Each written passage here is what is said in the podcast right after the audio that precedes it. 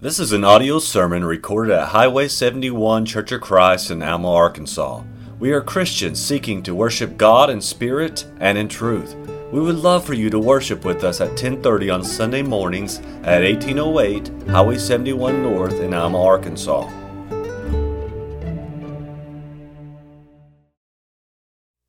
Good morning. I want to first of all thank Derek for his mention to me and my and his prayer this morning, and it's certainly my prayer that the things that I present to you will be beneficial to you and that they'll be in accordance with God's Word. I can guarantee you that the verses that we read this morning will be the truth, and it's my prayer that my commentary upon these verses will be in accordance with that truth. I want to also echo on Kalen's comments. I thought they were very good this morning. You know, being rich is a state of mind. We might not have a dime to our name, but it, as long as we're Christians, we're the richest people in the world. And as Christians, what we're going to talk about this morning is relationships. I've titled the study this morning, Stepping in Someone Else's Shoes. Because as Christians, one of the most important responsibilities we have are our relationships with others. That's both the people outside, everyone we come in contact with, and especially those in the household of faith, especially those that are sitting in this room this morning. We should have good relationships with others. Would Jesus ever prefer, would he ever tell us that he would prefer that we have a bad relationship with someone, especially those that are in this room this morning? Would that be preferential for him? And if we have some kind of disagreement with our, our brothers and sisters in Christ, if we have a grief with them or some kind of beef with them, would we be able to make an argument or give an excuse where Jesus would say, You know, you've got a good point there, continue on. I'm glad you have a bad relationship with them. He would never say that. It is always in our best interest to have a good relationship with others. Our relationships with others, they in a way, they define us because people see how we treat them and how we treat others, and that's the reputation we have by the way we treat other people. You know, we may have good hearts, or we may be strong in the scriptures and have a lot of knowledge and have good intentions, but if we don't treat other people right, you know, what good is that knowledge? You know, if people see us treat others bad, if we treat them bad, does that really bring glory to God? Does it draw people in? Because people gravitate towards people that relate to them. And that's what we're going to talk about this morning stepping in someone else's shoes. It's a tool that whereby we can try to you know, we're never going to know 100% what somebody else is going through. It's just not going to happen. But that doesn't mean we can't try. Try to understand what this person is going through, try to see things from their perspective. It's a tool that we can use. You know, we, we gravitate towards people that relate to us. You know, if we think, hmm, that guy, I, he relates to me, I think I can trust him. And the opposite is true. If you don't think that somebody cares about you, you don't probably not going to put a lot of trust in them. And as Christians, we need others to trust us because our goal is to bring people into this body. You know, I'm not going to stand here and pretend that every single person that we meet in this world can be our best friend. I'm not going to pretend, even in this, this room this morning, that every single person in here can be your best friend. That's, that's unrealistic. But what is realistic is that we can have a good relationship, that we can show respect, that we can have compassion, that we can love every single person, not only in this room, but everybody we come into contact with, we can show love to them. And in fact, not only can we do it, but we'll find in the scripture we have to do it. That's what God expects of us. And again, one thing that helps us in this effort is to, to step into somebody else's shoes.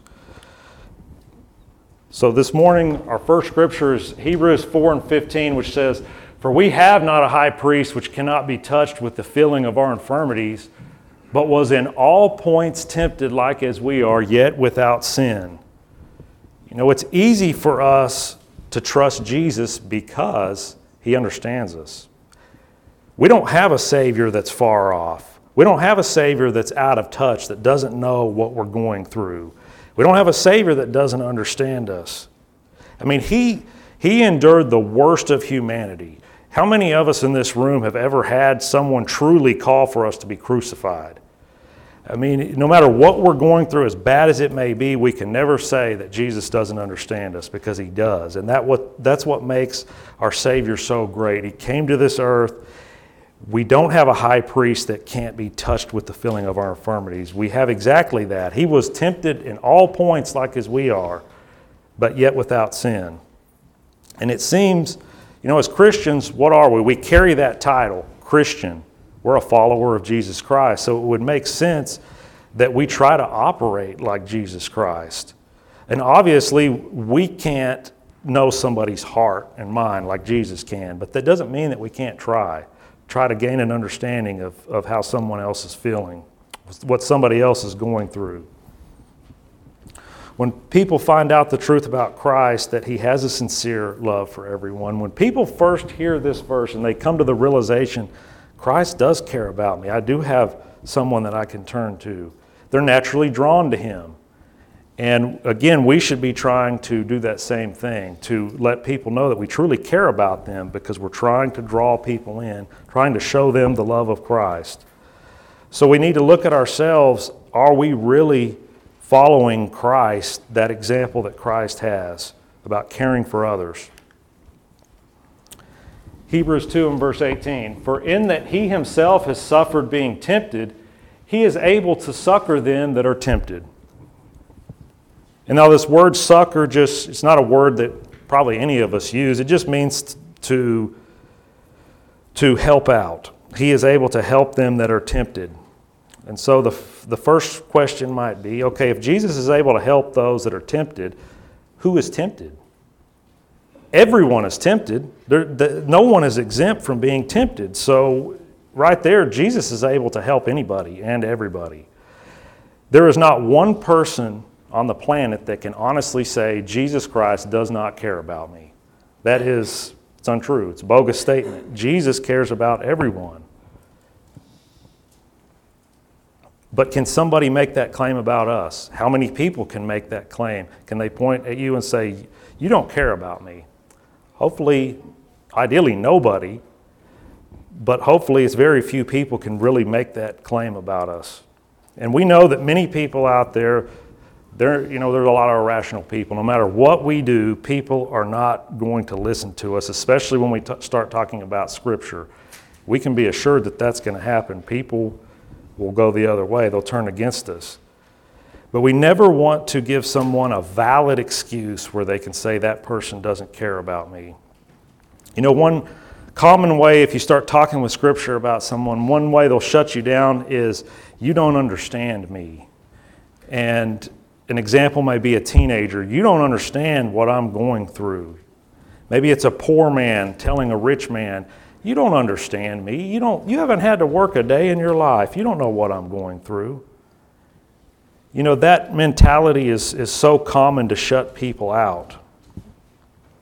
But again, we have to be careful that people can't really use that as an excuse that we're, we're not trying to understand them because we don't want our poor treatment of others to overshadow the fact that there is somebody, Jesus Christ, that does truly care about them.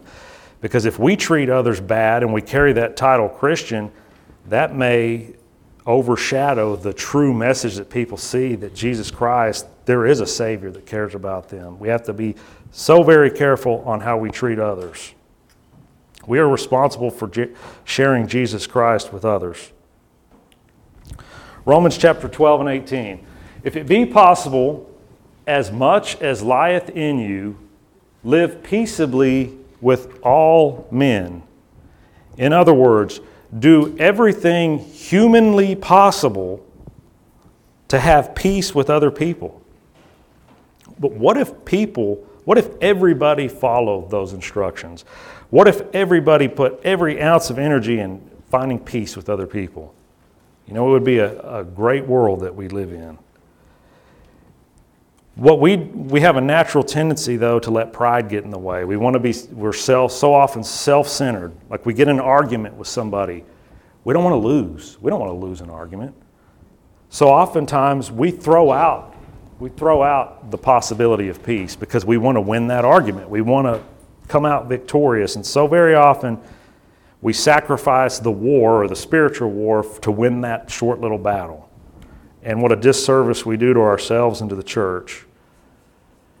You know, if we're honest with ourselves, you know, are we doing everything possible? Probably not. But are we really doing anything possible to keep the peace? You know, how much are we really making an effort to bring about peace? Because so often it's really, if we're honest with ourselves, it's my way or the highway. I, am right, you're wrong. And that's, that's not a pathway to peace. And we can be sympathetic to others. We can make peace without compromising the truth because in any of this we're going over this morning, we're never talking about compromising the Word of God or sinning or you know, twisting the scriptures just for peace. We're, we're not talking about that in any way. There's a way where, whereby we can achieve peace and we can treat others with love without compromising the truth. And if we just put ourselves in someone else's shoes, we may be more compassionate towards them. And that goes for people outside the church, for fellow Christians, family members, co workers, and so forth. This could be the husband. You know, husbands in this room this morning, do we ever consider what our wives go through? When we come home from work, do we ever think about what did she go through throughout the day? Flip side, wives, Wives, are you, at, you know, maybe asking yourselves, what did he go through this day? Parents, do we put ourselves in our kids' shoes? You know, what is that kid going through right now? Do we ever do that? Do we ever consider each other? In the church, do we consider our fellow Christians, the leaders of the church? Do we, do we make the, it a blessing for those leaders of the church to have that role, to lead the church, or do we make it just this miserable uh, role for, to shepherd over the flock. You know, trying to understand things from someone else's perspective, it can go such a long way. 1 Peter 3, verses 8 and 9.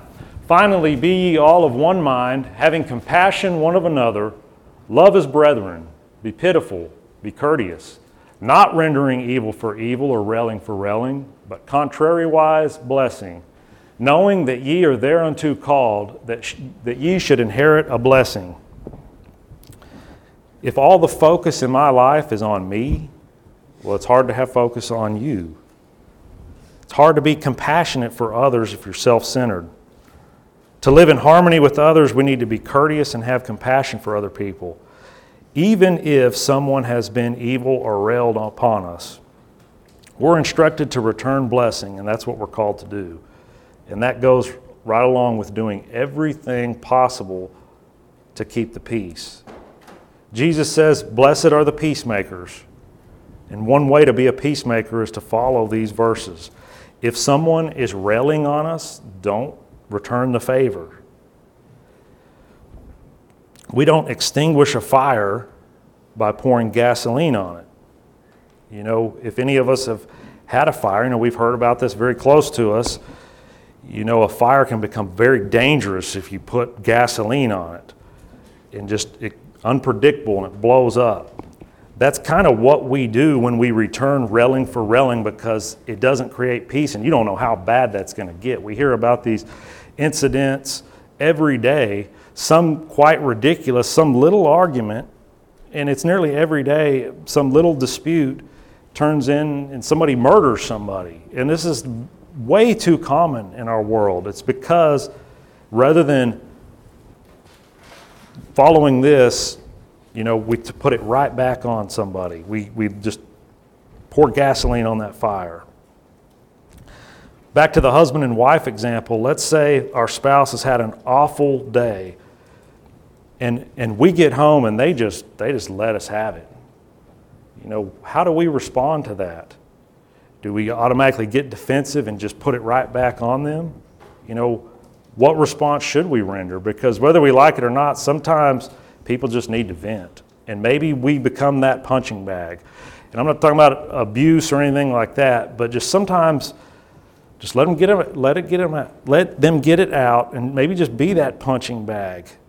Because by returning railing for railing, the situation's not going to get better. We can guarantee we, what we do when when we return uh, railing for railing or evil for evil, we had an opportunity for peace. You know, if we step into a situation where someone is railing on us or doing evil, we have an opportunity there to be a peacemaker. But when we put it right back on them, we're no longer the peacemaker. We just threw out a golden opportunity for peace. Now, would peace have been possible? Maybe not. But at least we would have had the opportunity and we could have been the one for the peace. But we don't want to be just, you know, letting, just returning that favor, rail on them if they've railed on us. Give people the benefit of the doubt. Return blessing and at least open the door for peace. By returning blessing, we inherit a blessing, and that's not only from God. A lot of times we can create the peace. We know we're going to look good in God's eyes when we do what's right, but we may very well bring about peace in our relationship with others by treating them with compassion. Because butting heads with somebody that's never going to build them up.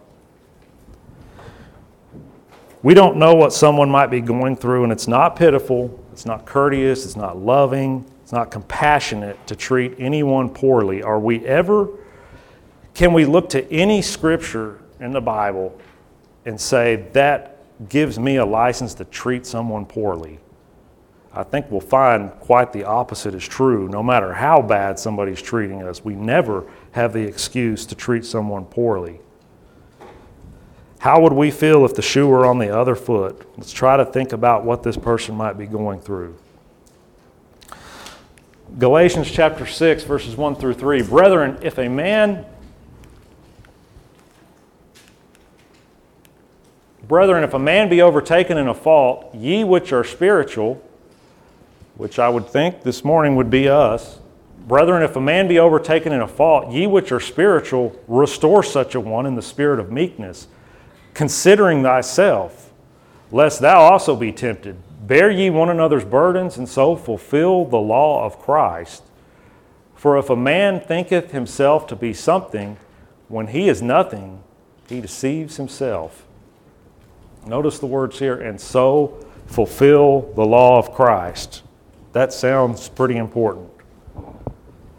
In other words, we should not elevate ourselves above someone else because it's, it's so very easy to get a big head. If everything's going right in our lives, it's so easy to, to elevate ourselves above other people and look down upon others because we think everything is going so well for us that we might get this attitude like, I've got it all figured out. If he would just do what I'm doing, you know, he would be in a better situation. Or, uh, sister so and so, why? If she just can't seem to get it together, you know, we a lot of times we may get in that when things are going well for us we tend to look down upon other people or at least it's easy to do that but we when we do that we deceive ourselves our arrogance deceives us because at some point you know we all have highs and lows in life at some point we're going to be in that situation then what are we going to want others to treat us like we treated them we're told to bear one another's burdens, and that simply means to help each other out. Are we just going to stand idly by and watch a brother be crushed by the weights, the burdens that he has? The example here is someone overtaken in a fault, somebody that that weight is just so much they can't get out of that. They need help. If there ever is an easy time, to look down upon someone, it's when they're in that state, when they are in a helpless state, when we feel like they've messed up. But looking down on someone does not restore them in the spirit of meekness. And most of all, looking down on others does not fulfill the law of Christ. That's what's at stake on how we treat each other. That's what's at stake with our relationships. It's fulfilling the law of Christ. John 13, verses 34 and 35. A new commandment I give unto you, that you love one another, as I have loved you, that you also love one another. By this shall all men know that you are my disciples, if you have love one to another. Now, we may think to ourselves, because I am a Christian, I do such and such. Like, how might we finish that phrase or a, any Christian should have this characteristic. But how would we finish this? Because I'm a Christian, I, you know, I could ask everybody in this room and maybe get separate answers, and those all may be valid points. We may have a strong opinion on something that every Christian should be doing this. And again, those may be valid points. But what does the source of Christianity, Jesus Christ, tells us what the proof is? I mean, we we carry the name Christian. We can't argue with this. He tells us himself, He says, By this shall all men, by this one thing, everybody knows that you're my disciples if you have love one to another. Pretty clear. I mean, that's what our Savior tells us. That's the proof of being a Christian. You know, we can define that proof however we might see appropriate, but Jesus Christ says that's the proof. So as we interact with one another, our relationships with one another, and this goes for the youngest of us to the old, male, female, everybody here today needs to understand this. That's the proof of being a Christian love for one another. So uh, if you're thinking of arguing with one another before you fire off that text message or make this argument, remember what Jesus says. People know the proof that you are my disciple is if you have love one to another. So are we really doing that in our lives? And back to our topic, trying to understand one another helps us achieve that. It goes such a long way in following this command because we all have different struggles, unique struggles, and it just goes so far to try to step into their shoes and try to understand what they're going through. You know, when people think about love or Christians think about love, we think probably about 1 Corinthians chapter 13, which that whole chapter goes over love. It speaks of the importance of love and the necessity of love. You can do great things, you can do wonderful things, but without love, there's no profit in it.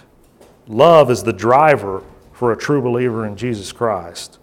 And love for one another and love for Christ, that's really what holds the church together. As I thought about these things, a word that came to mind is empathy. And empathy is not a word that's in the Bible at least not in the King James Version. I could not, at least I couldn't find the word empathy. It's not in there. However, the idea is all over the, the scripture. Empathy is defined as the ability to understand and share the feelings of one another, or share the feelings of another. So, having empathy is like putting yourself in someone else's shoes, to try to understand where they're coming from. And the Apostle Paul was someone that understood empathy. Here's just a couple of examples that, that he gives us. In his message to, to the Romans, in Romans 12 and 15, he says, Rejoice with them that do rejoice, and weep with them that weep. And in 1 Corinthians 12, verses 25 through 27, he tells us that there should be no schism in the body, but that the members should have the same care one for another. And whether one member suffer, suffer, all the members suffer with it. Or one member be honored, all the members rejoice with it. Now you are the body of Christ, and members in particular. So these verses go right along. Empathy goes right along with the instructions we read a moment ago to carry each other's burdens and so fulfill the law of Christ. Because Christianity is not a solo endeavor. We know that we're told to work out our salvation with fear and trembling, but only as a member of the body of Christ. We're told here, you are the body. The church is, is its members, members in particular. The priority, the world, if you hear advertisements for church, a lot of them are really self centered. Is this is a church that can do whatever for you. This is a place where you'll fit in. And so there's so much of the quote Christian world that, that thinks that, or asks the question, what can this church do for me? When really the question for us is, what can I do for the church? As a member of the body, what can I do for this body? You know, the church has already, what's been done has been done. Jesus paid the price for our sins, and we have, we've been cleansed of sins. What can we do now for the church? Each of us is blessed with unique talents. How do we use those talents? Love gives us the desire to go out and use those talents, to share in each other's triumphs and burdens. Matthew chapter 22 and verse 39. These are very simple principles that Jesus tells us. He says in Matthew 22 and 39, Love your neighbor as yourself. And in Matthew 7 and 12, Therefore, all things whatsoever you would that men should do to you, do ye even so to them. For this is the law and the prophets. These are such simple principles. They're so simple that, you know, they're often referred to as the golden rule people, the world will not even twist these things because they're so easy, to, they're basic principles of life. Treat others like you want to be treated. We don't see these misquoted very much. But what we do is we often misquote these things by the way we act. What we do is we often make them conditional. We often put an if statement. You notice Christ just leaves it love your neighbors as yourself, period. What we often do is love your neighbors as yourself if they agree with you, if they treat you right, if they attend services with you, if they do this and so forth. We often make that a conditional statement. Not so with Jesus. He very plainly tells us there's no conditions of where you should or should not love someone. You should we should never treat someone bad. It's so easy to understand, but so often we fail in making it happen. Love your neighbor as yourself. We should be doing that. Or we should have a good relationship with everyone. Jesus tells us also in Matthew 5 and 44 to love our enemies. Whether an enemy, whether it's a friend, maybe it's somebody that doesn't care for us, maybe it's somebody that despises us it's still helpful to try to put ourselves in their shoes, see where they're coming from. Why do they despise us so much? I mean, it can't hurt to try to gain that understanding. As stated in 1 Corinthians 13, love never fails. Someone may not agree with us, they may not like us, someone may hate our guts, but if we operate, if we treat them with love, we will never fail God. Love never fails. 1 Corinthians 8 and verse 1 tells us that love edifies, which love builds up. You're never going to destroy someone spiritually by practicing love. Love edifies. 1 Corinthians 10 23 and 24. All things are lawful for me, but all things are not expedient. All things are lawful for me, but all things edify not. Let no man seek his own, but every man another's wealth. You know, how many people, or how often do we hear a message where they're trying to, let's say they're trying to sell this product. If you get this, you're going to have the chance for all this wealth, and people follow that and they want to follow that program. How many people would follow that if that was presented like, buy this program so your neighbor can get rich? You know, it's probably not going to happen because, again, we want the gain. But how much love does it take for somebody where that's the way we operate? You know, it's not about me, I want others to be wealthy. You know, that's a hard thing to do when we really get honest with ourselves. It takes a genuine care for others to seek their wealth or their well being when we should seek to build others up. But it's, it, again, it's hard to do. If someone looks at us and thinks, they don't care about me, well, it's hard to really build them up when they don't think that you care about them. We often hear about politicians being out of touch, especially in the presidential elections. You know, we see the, the two candidates, and the one candidate t- talks about the other candidate. This is the worst person that has ever walked the face of the planet. We see this every election cycle. This person is so out of touch with you, the voter. Uh, they haven't worked a day in their life. She's never driven a car in the last 30 years. They're up in Washington. They don't know what's going on with the average American. We hear that every election cycle. Why do we hear that? Because it works. It works. People are drawn to people that relate to them. And if you get a candidate that is a special type candidate, you know, you often have just these two political parties, and usually people vote down those party lines. But if that one candidate is so relatable to others, you may get that crossover. Now, we're not campaigning politically, but we're certainly campaigning for the gospel. And maybe we can be that special candidate for the gospel, candidate for their spirituality, where maybe they trust us enough where they cross that aisle where they've never considered the Bible, considered church before, and maybe you relate to them enough where now they're drawn to at least hear your message. You know, we're, we are we want to relate, we want to follow people that we feel feel our pain, that relate to us. I feel like they're looking out for me.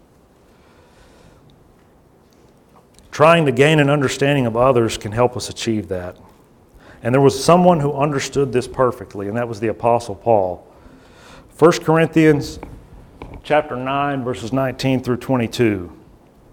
The Apostle Paul says, For though I be free from all men, yet have I made myself servant to all, that I might gain the more.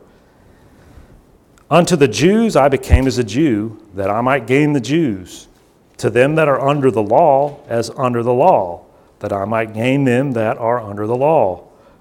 To them that are without the law, as without law, being not without law to God, but under the law to Christ, that I might gain them that are without law. To the weak became I as weak, that I might gain the weak. I am made all things to all men, that I might by all means save some. The Apostle Paul put himself in the shoes of those that he was looking, I mean, he was looking to bring everybody to the church, obviously. So he would put himself in the, that group's shoes, that, those people's shoes, to try to relate to them, to bring them to the church. And as we know, he did not become a sinner to do that. He did not go out and perform wicked deeds with the wicked so he could bring to understand them, so he could help you know, make them like where they want to hear the gospel. He didn't do that. You know, it wouldn't make sense for us to do that either. It would be absurd if maybe we know somebody that has a problem with theft. If we think, well, I'm going to go steal something so that I can really see what they go through when that goes through their mind. I mean, that, we know that's, that's ridiculous. We would not do that. But that doesn't mean that we can't take look, take a look at that thief and think, why is he doing this? You know, what, are, what is his upbringing? You know, what is his, his life like that drives him to do that? And what could I possibly say to somebody in that lifestyle that could maybe, you know, prick their heart or spark some interest in the gospel? You know, it never hurts to try to gain that understanding. It always hurts to commit the sin. You know, we're not, again, we're not talking about sinning so we understand sinners. We're trying to gain a perspective so that we can make a compelling message to them of the truth.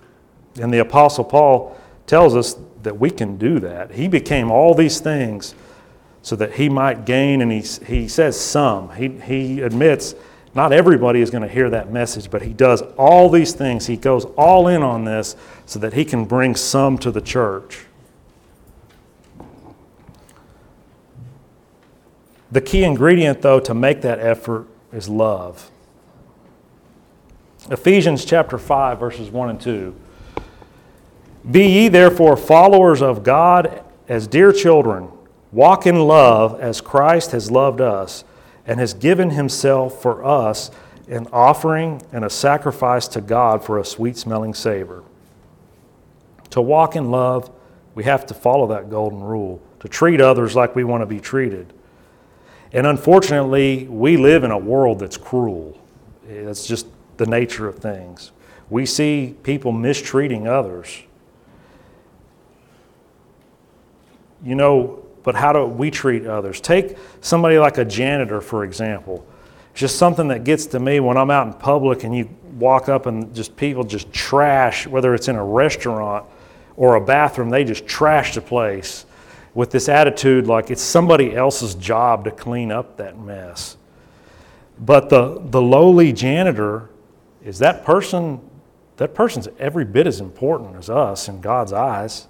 You know, how do we look on somebody like that? Do we even give them the time of day, like what they go through every day? They have a family too. But you see these people that just get mistreated all the time like that without a second thought. There's just not a lot of love that goes on. What about, like in this time of year, there's this frenzy to make, to, to buy and to have your packages arrive before Christmas Eve. You know, the UPS, FedEx, these UPS drivers, have you ever talked to one of those guys? A few years ago, one of those guys came into our office at work and and we started talking to him, and I could not believe the amount of packages he said he had to get delivered before he before he got off that night. It was like thousands. I don't want to misquote it, but it, I could I didn't even believe it. He said, "Yeah, I've got to deliver this many before I get off tonight." And I think he was surprised because our front desk was very thankful to him, and you could tell that's not something he was used to getting. Because those people are working from sun up to sundown during this time that's supposed to be the most wonderful time of year. But guarantee you that package doesn't get there before close of business Christmas Eve, there's going to be some cursing going on. But the 99% or whatever percentage that get there on time, do they get a lot of thanks for that? Typically not. But again, they have a family too. You know, they've got a life. How are we treating those people or anybody that we come into contact with? Are we thankful for their service? Restaurant workers, store clerks are another example. If you've ever worked in that business, you probably can relate. But oftentimes, and see, I'm guilty of this myself because I get impatient. You know, I get in the store, I want to get out of there. And oftentimes we get short with that poor store clerk, you, you know, and we don't think about what is that person going through? Maybe they've got some kind of hardship in their life that day. Maybe they're not feeling well. Maybe it's their first day on the job. Maybe they're having some kind of difficulty at home. Maybe they've got a serious addiction or abusive relationship. Maybe they don't have enough money to even pay their bills. There's a lot of maybes, but maybe they're just they would just appreciate a thank you or a kind word.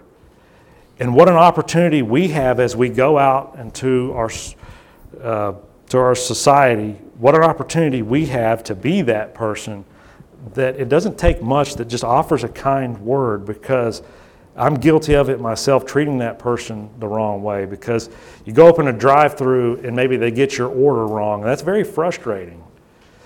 But maybe it's that poor kid's first day on the job. Maybe it's that, that lady just is having trouble with that job.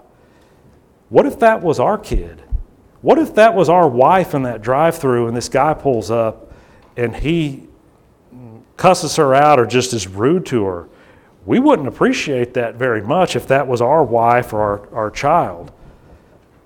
But we as Christians in all of this area, in Crawford County, Sebastian County, this whole region, I don't know how many people live here, who has the obligation to be to set the standard for good treatment of others? It's those of us in this room. We should have the monopoly on that. Are we treating people right, though? Because we carry that title Christian, and if we pull up on that drive through and we treat somebody bad, that may be the only time that they ever interact with us, and we just blew that opportunity. So we have to be careful about how we treat others, treat and try to put ourselves in, in their shoes because we all have bad days and we all get low, and that person may be going through something bad. But we carry the title of Christian wherever we go, and we have to be a representative of the church and understand that wherever we go. Philippians 2, verses 3 through 5 Let nothing be done through strife or vainglory, but in lowliness of mind, let each esteem other better than themselves. Look not every man on his own things, but every man also on the things of others. Let this mind be in you, which was also in Christ Jesus. Let's consider Jesus Christ. As we go through our relationships inside this, uh, this room this morning, are we really doing everything without strife or vainglory? Are we esteeming others better than, our, than ourselves? Are we really doing that? Are we really looking upon others' benefits or just considering our own selfish benefits? Let this mind be in you, which was also in Christ Jesus. We should have the mind of Christ. He was the example of seeking the benefits of others. He put himself into our shoes. As we open up this morning, we have a Savior that can, He understands us. He saw the worst of the worst. He's in touch with us, He knows what we go through. We read of Jesus looking upon the crowds and being moved with compassion. We're told that he groaned in the spirit and wept at Lazarus' death. Although he is the Son of God, remember, he's not far off. He is a Savior that's close to us.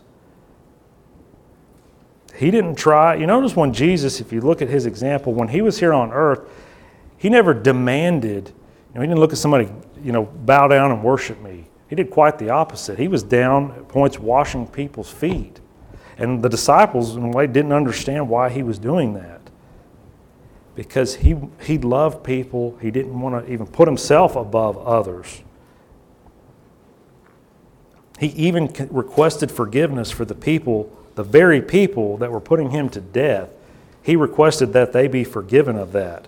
So if we have a dispute with someone out there, if we have a disagreement with someone here this morning, ask a few questions. Has this person ever spit on me? Has this person ever tortured me, humiliated me in, in the public? Has this person ever demanded to the public officials where it could really happen? Did they ever go to the police or whatever? I, I want him crucified. I mean, have we ever had that happen to us? Has this person that we may have some little minor disagreement with, have they ever nailed you to pieces of wood?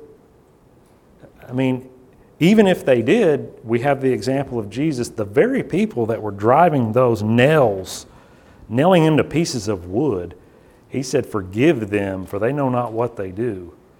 That's almost just hard to even grasp that level of love and forgiveness for others.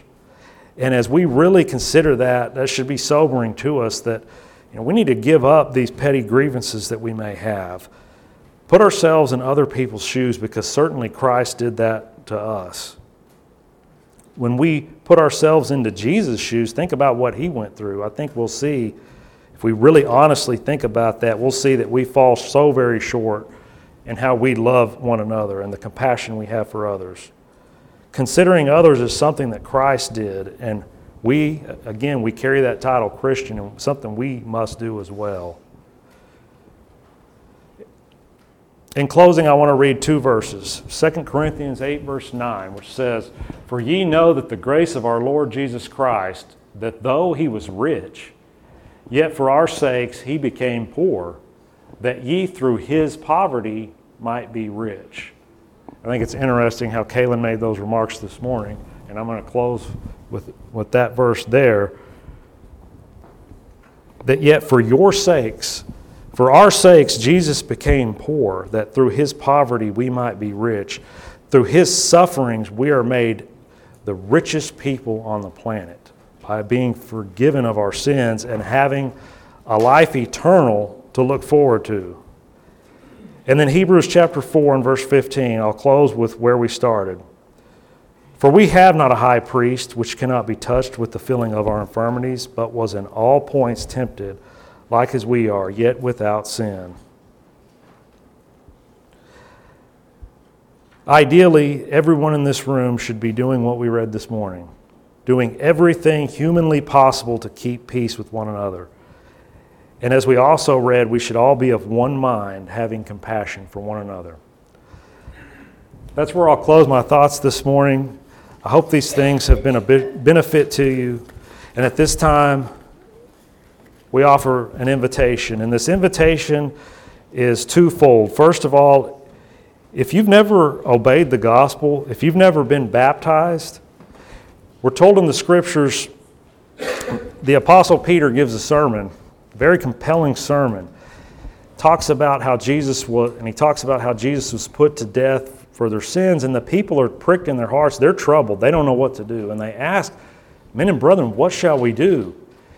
And the response that Peter gives is very clear, and it's the same response that is valid to this day.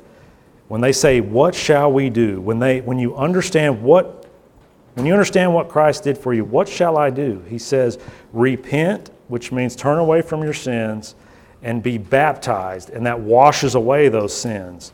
Be baptized for the remission of sins, and you will be given the gift of the Holy Ghost.